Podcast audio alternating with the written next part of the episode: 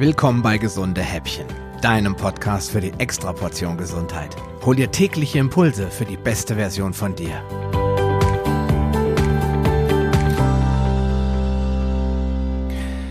Immer wieder höre ich, dass die ketogene Ernährung ungesund sei und dass man ernsthaft krank wird, wenn man sich dauerhaft in Ketose befindet. Und vielleicht hast du das ja auch schon gehört und dich gefragt, ob da wohl was dran ist. Ob eine ketogene Ernährung gesund ist oder nicht, hängt in erster Linie davon ab, wie man es macht. Vielleicht hast du meine mehrteilige Reihe über die ketogene Ernährung noch nicht gehört, dann würde ich dir empfehlen, das noch schnell nachzuholen, damit du auf dem aktuellen Stand bist. Denn wenn du dich nur von fettreichen verarbeiteten Lebensmitteln ernährst, dann kann es durchaus sein, dass du genau das Gegenteil von dem erreichst, was du eigentlich wolltest. Davon würde ich dir allerdings abraten. Hältst du dich jedoch an ein paar einfache Regeln, dann ist eine ketogene Ernährung auf alle Fälle auch langfristig völlig unbedenklich, wenn nicht sogar ursprünglicher und artgerechter als die moderne High Carb Mischkost. Ich möchte dir in dieser Folge daher die sechs häufigsten Argumente nennen, die Kritiker gegen die ketogene Ernährung vorbringen und aufzeigen, dass diese nicht haltbar sind.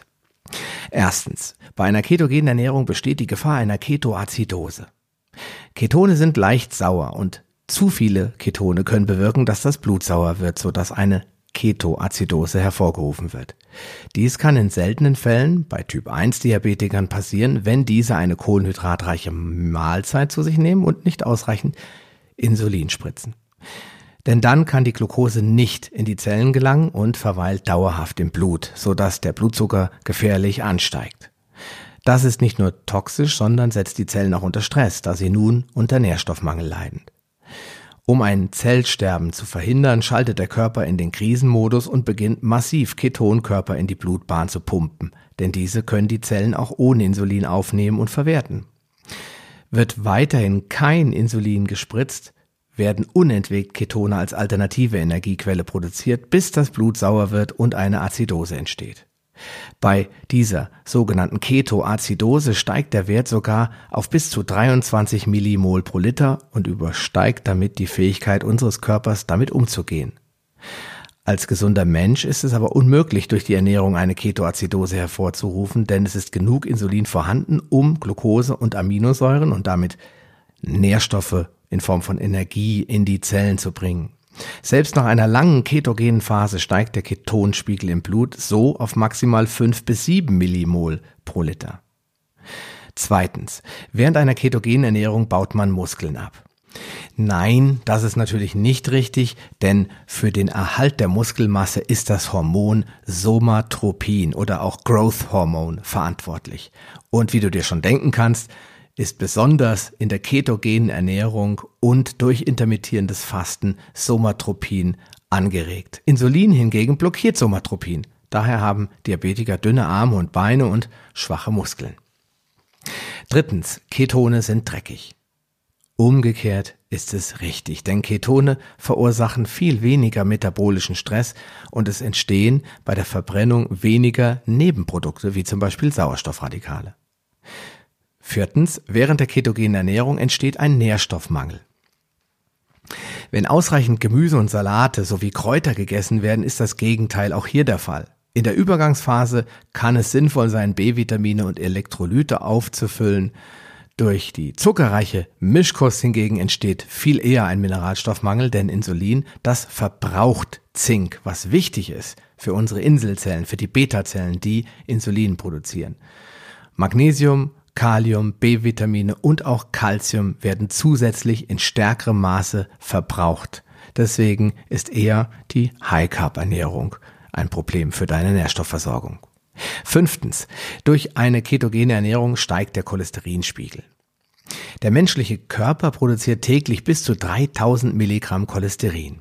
Das wären 14 Eier, ein Pfund Butter oder 300 Streifen Bacon. Warum sollte der Körper so viel Cholesterin herstellen, wenn es doch so gefährlich ist?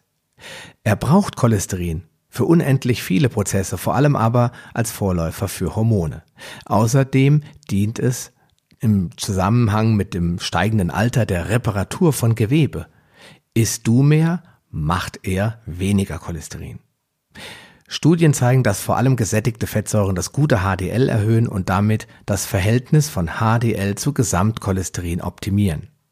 Eine kohlenhydratreiche Kost hingegen bewirkt eine Erhöhung des schlechten LDL-Cholesterins und sorgt für Arterienverkalkung, denn das hast du in der letzten Folge ja schon gehört.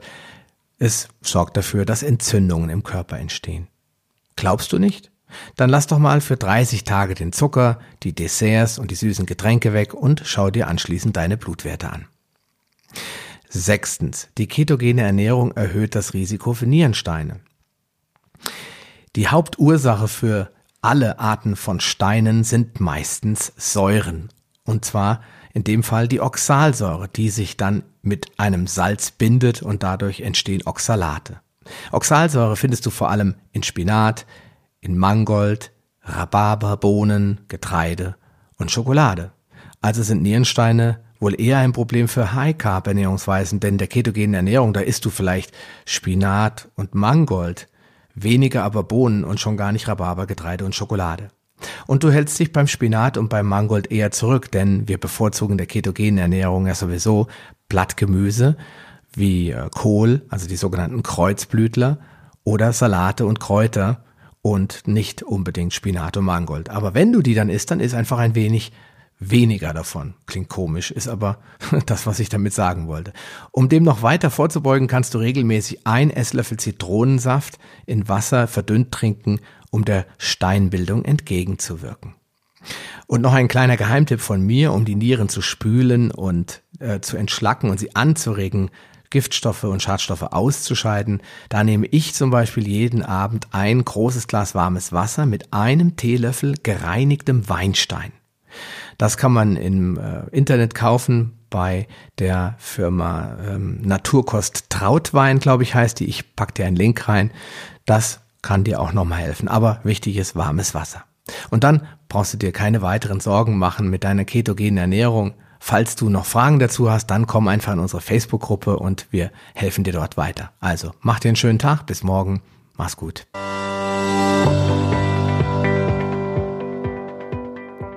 Lust auf mehr?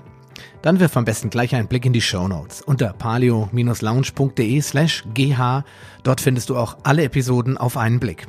Oder gehe auf palio-lounge.de slash gh und ergänze die entsprechende Nummer. So findest du zum Beispiel unter palio-lounge.de slash gh20 die Show Notes der Episode 20. Wenn dich der heutige Impuls weitergebracht hat, dann gib mir bitte ein Feedback und schenke mir deine Rezession auf Facebook oder iTunes. Wie das funktioniert, erfährst du in meiner Schritt-für-Schritt-Anleitung unter palio-lounge.de slash podcast-bewerten. Diese Bewertung ist wichtig, damit auch andere Menschen von den gesunden Häppchen probieren können, um ihre Gesundheit auf ein neues Level zu bringen. Ich wünsche dir viel Erfolg auf dem Weg zur besten Version von dir. Bleib gesund und bis bald, dein Sascha Röhler.